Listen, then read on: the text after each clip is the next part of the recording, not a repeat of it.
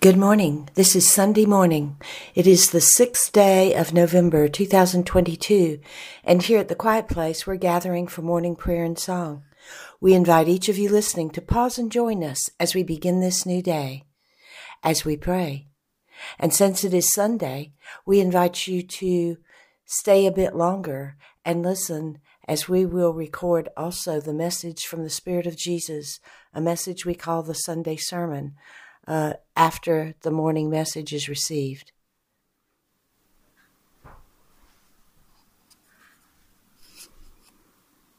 God, what is it you wish for us to know today? I wish for you to remember me and the way to sit with me quietly in silence, so you can hear what I say. For my words, when you hear them, are expressly for you. Listen to my words so that you might rise up and do that which you are meant to do. And the Holy Spirit says, when you hear the words, within your being, follow.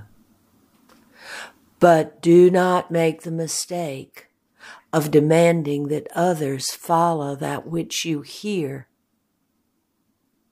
as it was spoken to you, because the words are for you, and the words come from within to each of you, specifically for you, so you might do.